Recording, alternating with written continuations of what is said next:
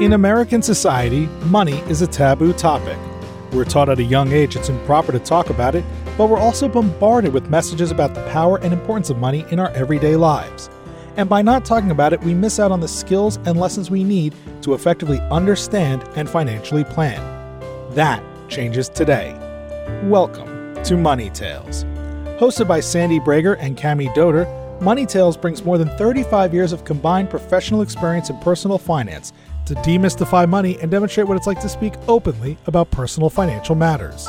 Join us each episode as they interview modern day movers and shakers about how money decisions intertwine with their daily lives in order to give you better insight into productive financial conversations. Subscribe today and register for our blog Fathom at aspiriant.com slash podcasts to increase your money mojo. And now, here's Cami and Sandy. Hi, this is Cami. Julius Robinson joins us this week on Money Tales. As Julius explains, he came from pretty meager beginnings, raised by a single mother of four kids, living in one of the traditionally low income areas of Los Angeles. When he was a college student, Julius made a commitment to himself to shine a light over his shoulders so that others wouldn't stumble on the potholes and rocks in the path he was taking.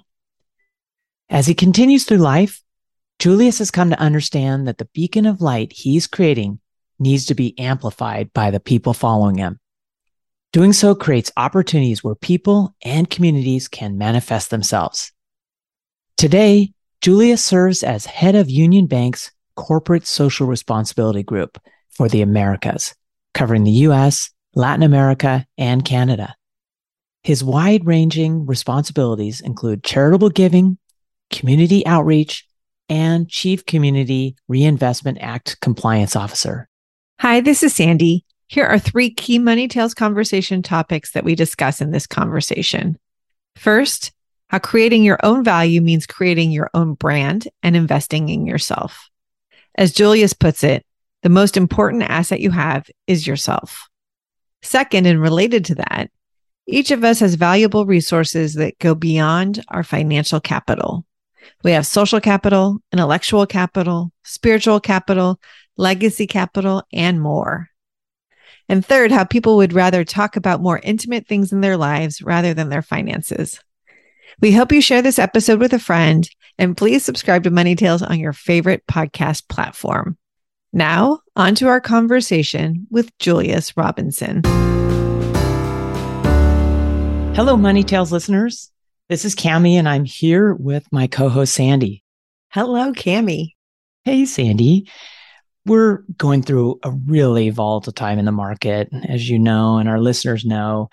Would you share some about the money conversations you're having with clients that we serve at Aspiriant to help them through this period? Cami, we've talked on Money Tales before about one of the tools we use with clients, which is developing a long term wealth plan that models out their future based on assumptions that we make today. And during volatile investment markets, we go back to those wealth plans and we f- refresh them and see how the results look. And for everyone, when investment values fall in value, that makes the results look worse but every client is different. Every person is different. Your plan is based on what's most important to you. It's based on the wealth you've created already, earnings you might be continuing to bring in the door, how you make decisions about what to do with your money, how you're spending it, how you're investing it, how you're giving it away.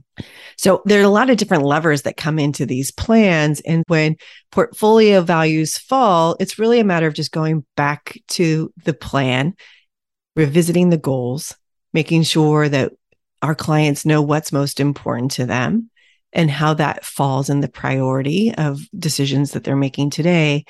While it's important to make really good decisions today, we all know that investment values will continue to change. They don't go down forever. They just like they don't go up forever. And a lot of other things can change too. Having gone through many cycles like this one in my career, this does feel a little different because of the pandemic. I feel like having gotten this far through the pandemic has given a lot of our clients and this is true of friends and family as well. But a lot of people have a lot of new perspectives on life. And what's most important, I think, is more crystal clear.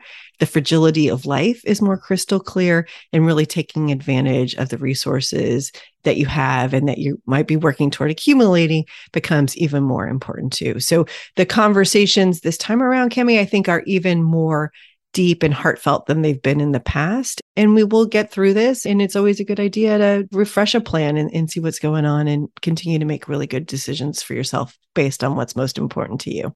What great money conversations that you're having and that we're having with our clients, and I'm sure others out there. And I love this idea of new perspectives as a result of what we've gone through, which would be a, a perfect topic for our next guest on Money Tales. I'd like to welcome Julius Robinson. It's really wonderful to have you here on Money Tales. Hi, Julius.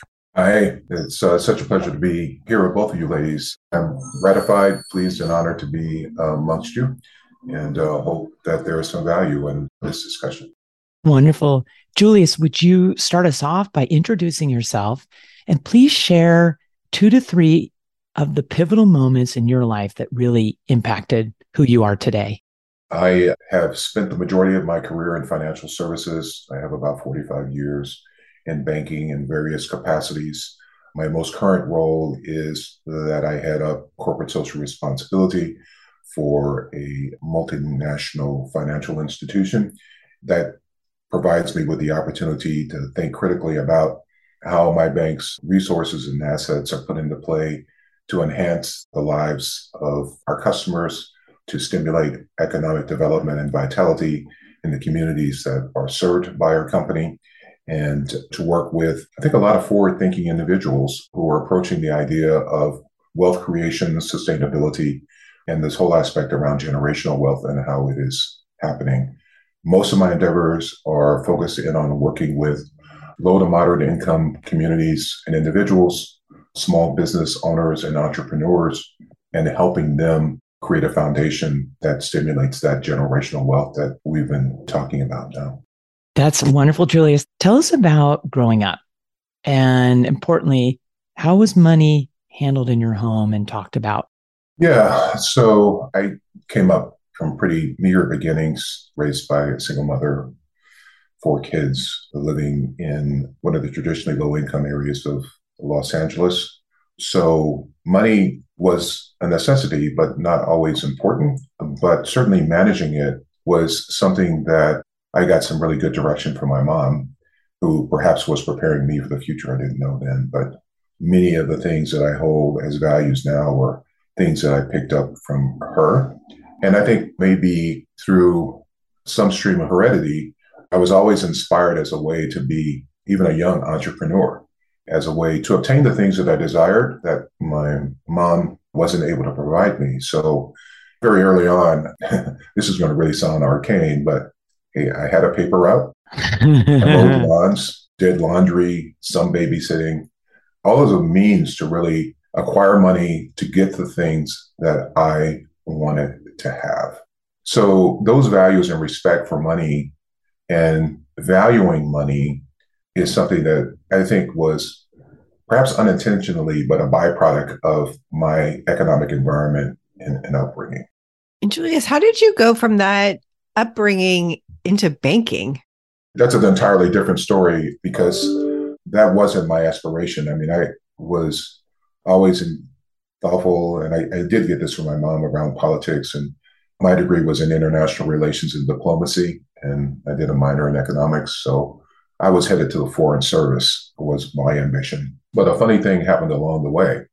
Reality sets in. And as a graduating undergrad, I realized that I, again, getting back to the money situation, that I really needed to create some sustainable and predictable way in order to survive both in the economic but also the social environment that I managed to create for myself. Say more about that.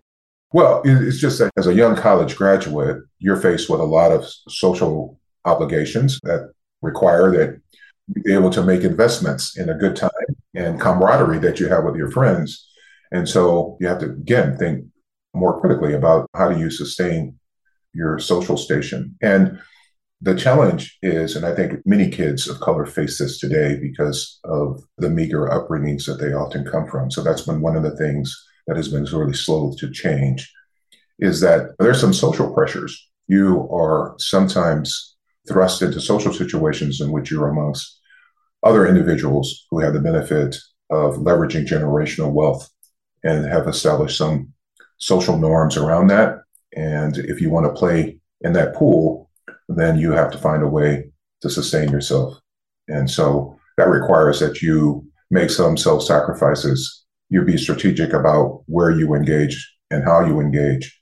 And all that is the basis of how do you establish some income stream that allows you to harmonize the necessities of life as well as the luxuries of life in the proper proportion, if that makes sense at all. It does. And Julius, I'm curious, when did you become aware of intergenerational wealth? Well, I think the concept is still relatively new. I think as we as a society have started to explore the haves and the have nots, we quickly got to the point that the starting line isn't always the same for everybody.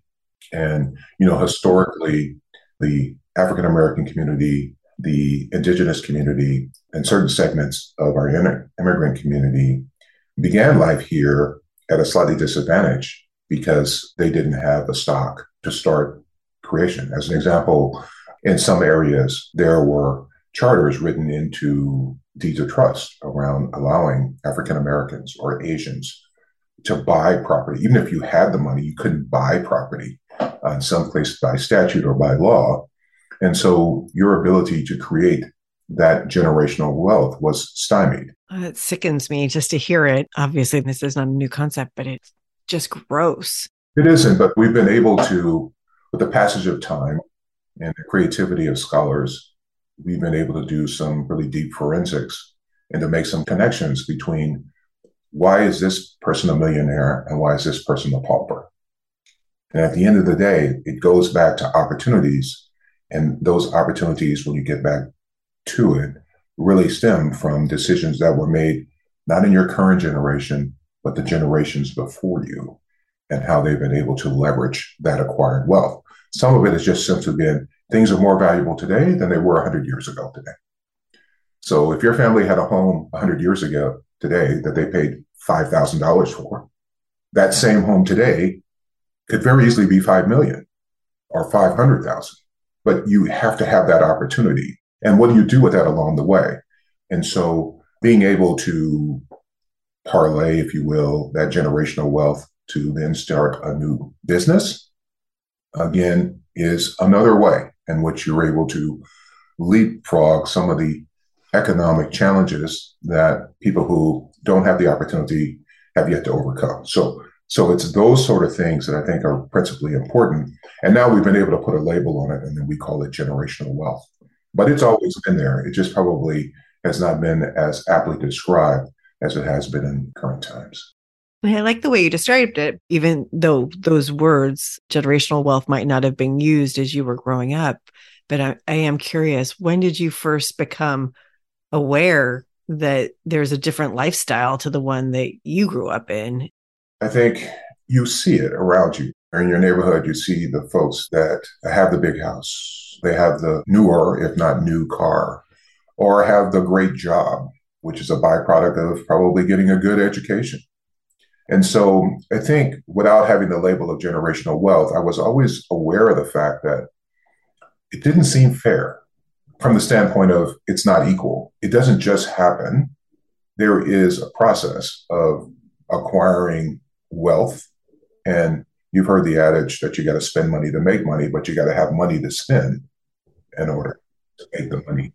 So, how that happens, there's only two ways to do that. One, you have to have a legacy of assets, valuable assets that can be converted into cash that you can then make these investments or you happen to just work really hard in your current environment and establish your own basis. And of course, the third is, hey, you hit the lotto. Uh, so the third option is so remote. The first and second option, though, are really practical approaches. And so I think I knew that there was always something different, but I also knew that for me and many of the people that worked around me, Option number two was the only way. I had to find a way to create value either in myself and investing in my own personal brand so that I became my own asset to make money because I didn't come from a family that had the opportunity to make those investments to acquire that generational, soon to be generational wealth as a result of investments that they were making before. So, as an example, my mom didn't buy her first house until she was in her late 40s. And so by that time, I was in my late teens, early 20s. And so we were late when you consider that at that particular time, we as an African American people had been in this country for more than 100 years. What was happening through that time? Well, we were contributing to the generational wealth of the landowners in terms of what they were able to use based on, in some cases, the physical labor that we were able to produce that produced this wealth spring of dollars. I mean, we were human machines, we were human factories that were working in ways to benefit the aristocracy at that time and creating that generational wealth, although we weren't able to participate in it. Either the fact that we weren't getting the wages, we were prevented from investing the wages in which we had. And in some cases, when you think about the legacies of like Greenwood, in which we attained this level as a community of generational wealth, it was easily taken away without any consequence. So those things made it really challenging. Thanks for bringing that to life. Julius, you mentioned two words sacrifice and being strategic, sacrifice and strategic. It was what you really were channeling when you became a banker and being the sacrifice, one of which I think was not going into the foreign service. I'm curious, being strategic, becoming a banker. Tell us what that was all about. It's a really exciting profession. Tell us what you were thinking as you were entering into this career. Yeah. So, again, the, getting back to your original question, I mean, my decision to become a banker and to abandon my role to join the Foreign Service, I was going to be the next Andrew Young, was one predicated on some unforeseen barriers that African Americans had in getting into the Foreign Service and truly being successful there. Up until Andrew Young, there was really no Black ambassadors, but there was no reason why I couldn't be one. At least that was the way that I thought. But systemically, there was. But fundamentally, I thought about now, how do I start getting on the path of creating my own value? And I said before, you have to invest in yourself and create your own individual brand and then leverage that product in order to create opportunities to gain wealth and income. And so fundamentally, I thought, hey, where's all the money? It's in banks. If you want money, where should you be? Banking. And so it was really just that that chain that really led me into the world of banking. And then once I got there, I realized that being a banker was more than just making change, taking deposits. There were a whole lot of things that being a successful banker entailed, many of which had nothing to do with being great at math or those things. It was really about the sales aspect, socialization, and understanding people. So I was able to use a lot of skills I acquired through college, which again gets back to a major stepping stone. So, young people, if you're out watching it, don't discount the opportunity to get a college education. It is fundamentally important whether you plan to be a CEO of a Fortune 500 company or whether or not you choose to be the CEO of a local company in the neighborhood in which you grew up. But you need that foundation, you need that awareness and what I found out is is that having an opportunity to go to college and acquire all of these socialization skills and realizing that the world was much bigger than the neighborhood that I grew up in. And then being focused on how do I integrate and assimilate into that society in ways that didn't have me discount myself, but certainly be aware of the social and cultural differences and norms outside of my community and then being able to navigate through those successfully was important to me being a successful banker than it was that I could figure out what the return on investment was going to be on a 30 year loan. And so that I was able to use effectively. And thankfully, I had some allies along the way who were very helpful to me. And many of them didn't look like me, but they saw things in me that I didn't see in myself. So again, it gets back to that socialization aspect, really, of how you relate to people. You don't have to sell yourself out, but you do have to be sensitive that not everybody sees the world like you do. And sometimes you have to look through the world through their eyes in order for them to see in your eyes what your full potential can be. Julius, as you were coming up through your career, how did your relationship with money change? Well, it became increasingly more important as I started to think about the things that I wanted in my life. Fundamentally, they were pretty simple. You know, I wanted a new car. I wanted to live in a better apartment in a better neighborhood.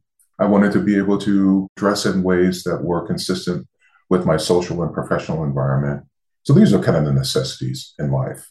And I realized that there was a really clear path that meant that I had to be really diligent in investing in myself first so that the product that I could deliver to my company was going to be of perceived greater value, which led to greater opportunity because I was able to solicit the support of increasingly more powerful allies who were either mentors or sponsors of me as I moved through my career.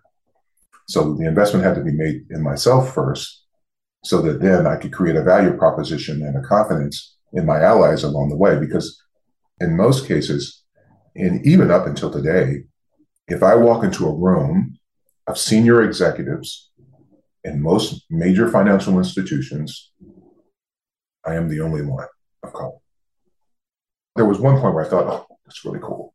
But then I thought, I can't be the only one. So when people would say, "Oh, you know, he's the highest ranking African American," and and, and, and I, I was almost a little bit embarrassed by that because modesty said I wasn't really that good, but practically it said, "Why is that the case?"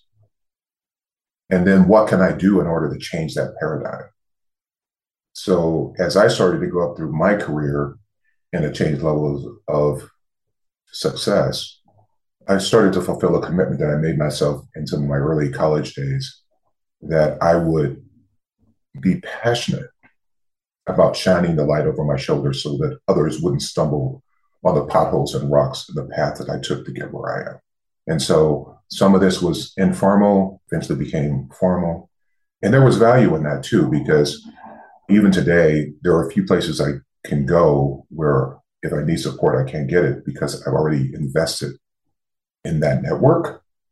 And so the pay it forward, the return on investment turned out to be much more valuable to me than the traditional way in which we think about it in terms of income that you get on a monetary exchange. It was the social currency that I was able to leverage.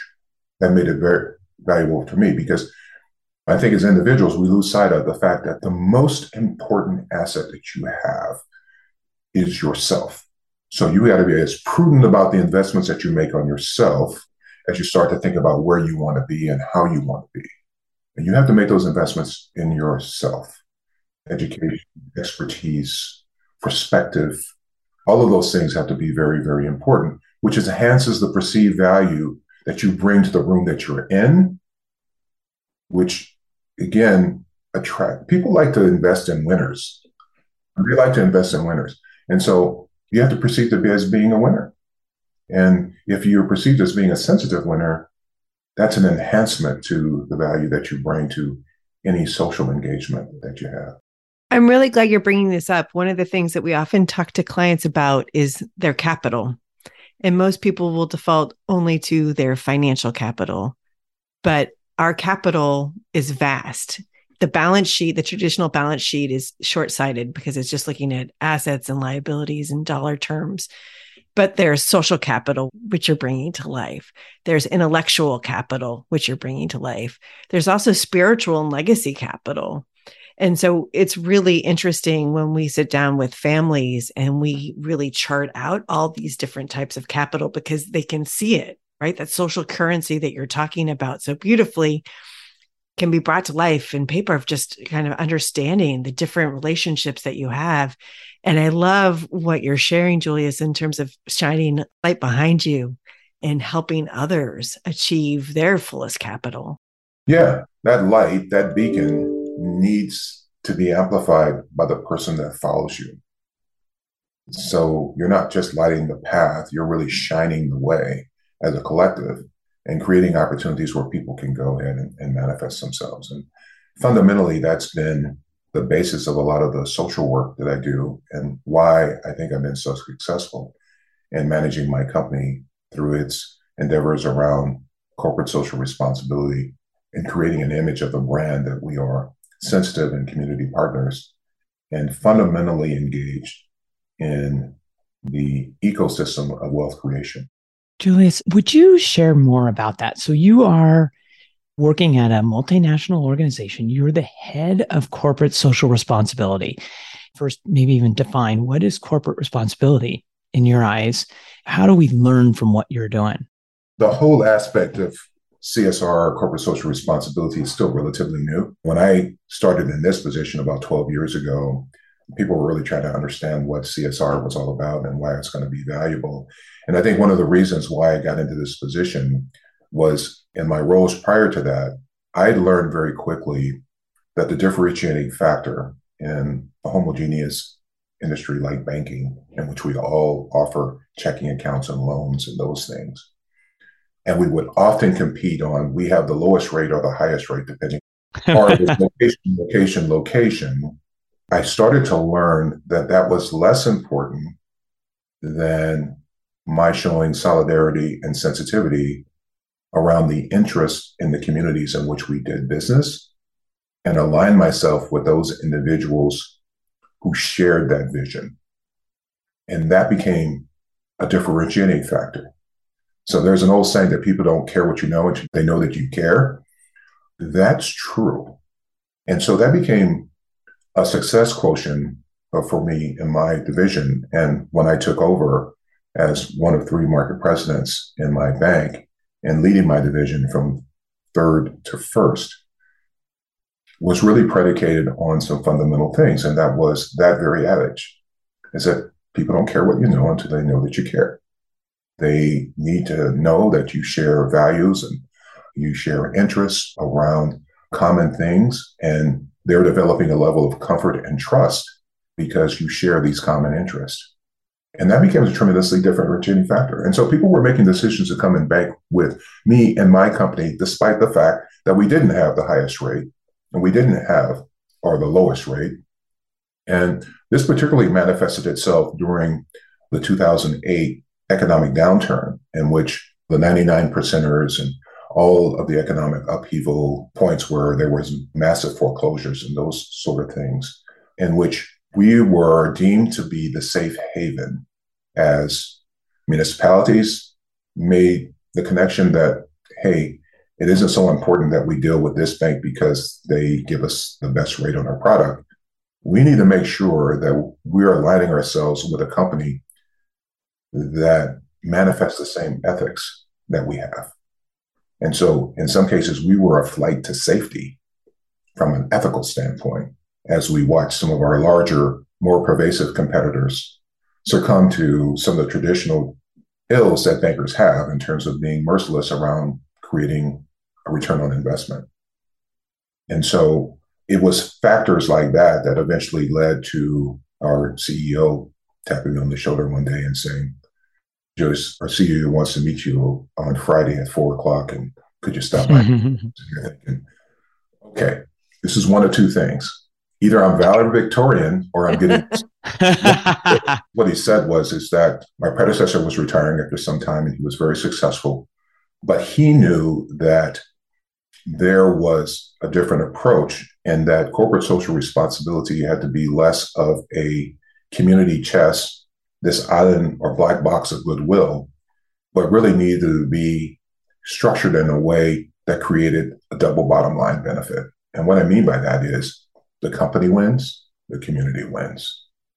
And getting back to creating that ecosystem, if you are diligent and successful around making prudent investments in your communities that enhance the vitality and the vibrance of those communities, then what you get is better customers.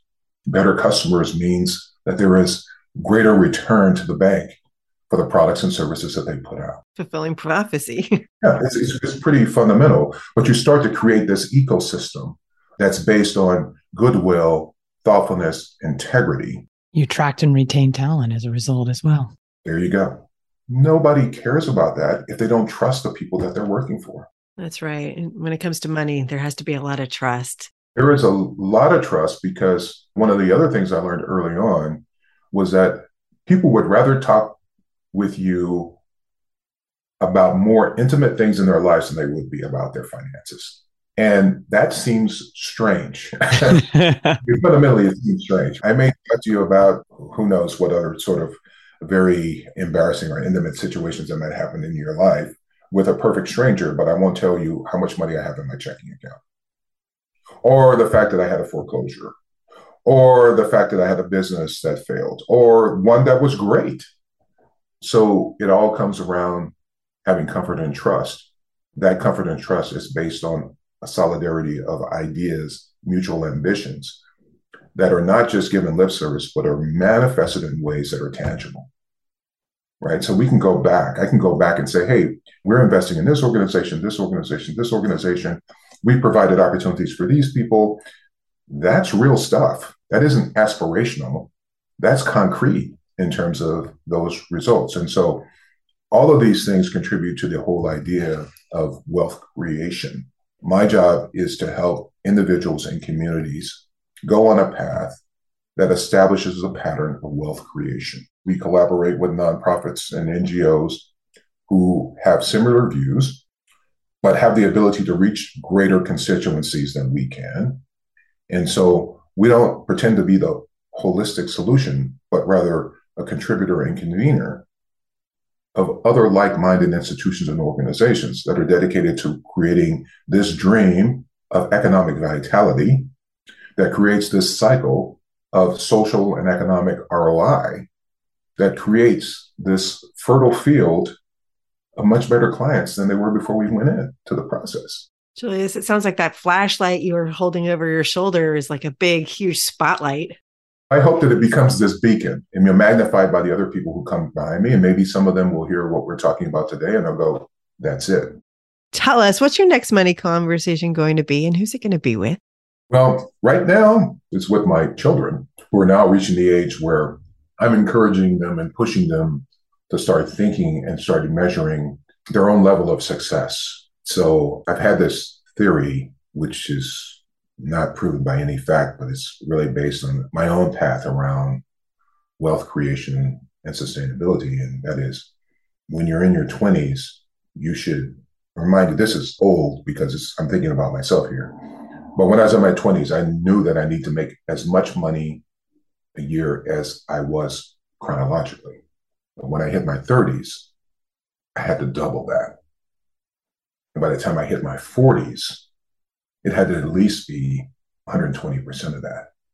So those are the goals that I set for myself. These are high exponential goals. well, you know what? If you don't aim high, so another expression, I tend to speak a lot in analogies and stories, but there is a song that says, if you shoot for the moon, if you don't make it, you're still among the stars. So set your goals high, but if you don't make it, don't feel like a failure because you are still much better off than you were when you were still on land looking up and thinking about where you should be. So go for it. Go for it. And if you fail, and even if you fail, even if you fall like a meteor, it is only an opportunity to analyze your failures as you start the next journey, the next rocket ship, the next attempt at the moon. You will be better for it. But you got to set your sights high. And there are to be people around you that are to say, like you said, wow, that's pretty high. That's pretty ambitious, Julius. That's that's really something. Good luck on that one. And your response would be, I need all the luck I can get. But I can't fail. Even if I fail, I can't fail. Because I am better off as a result of the experience that I've had and again, I talked a little bit about those potholes and stumbling blocks along the way. Now I know where they are. So I can sidestep those things as I start to move forward. My path to doing that was to reverse engineer into what I wanted to be. So if I wanted to make $60,000 a year by the time I was at 30, I had to reverse engineer and thinking about what I was going to do, what training that I needed to have, when did I need to do it, where were the allies. I had to have that all mapped out in my head to go forward. Now, I wasn't always successful, but eventually I landed on the moon. I'm very happy with where I am right now. I can't tell you that it was a linear path, but I can tell you touchdown, the eagle has landed. Thank you for that, Julius. We really appreciate your inspiration that you brought your trust, empathy, understanding, and passion to Money Tales. Thank you so much for sharing and joining us. Yeah, it was my pleasure. Thanks for listening to the Money Tales podcast. If you've enjoyed this episode, share it with someone you think would benefit from listening, and leave us a review on your favorite podcasting platform. Your ratings and reviews help more people find our podcast. If you're inspired to gain clarity and peace of mind about financial matters, don't hesitate to reach out to our team at Aspiriant. Go to aspiriant.com forward slash start a dialogue. Or you can email Sandy and me at podcasts at. See you next time.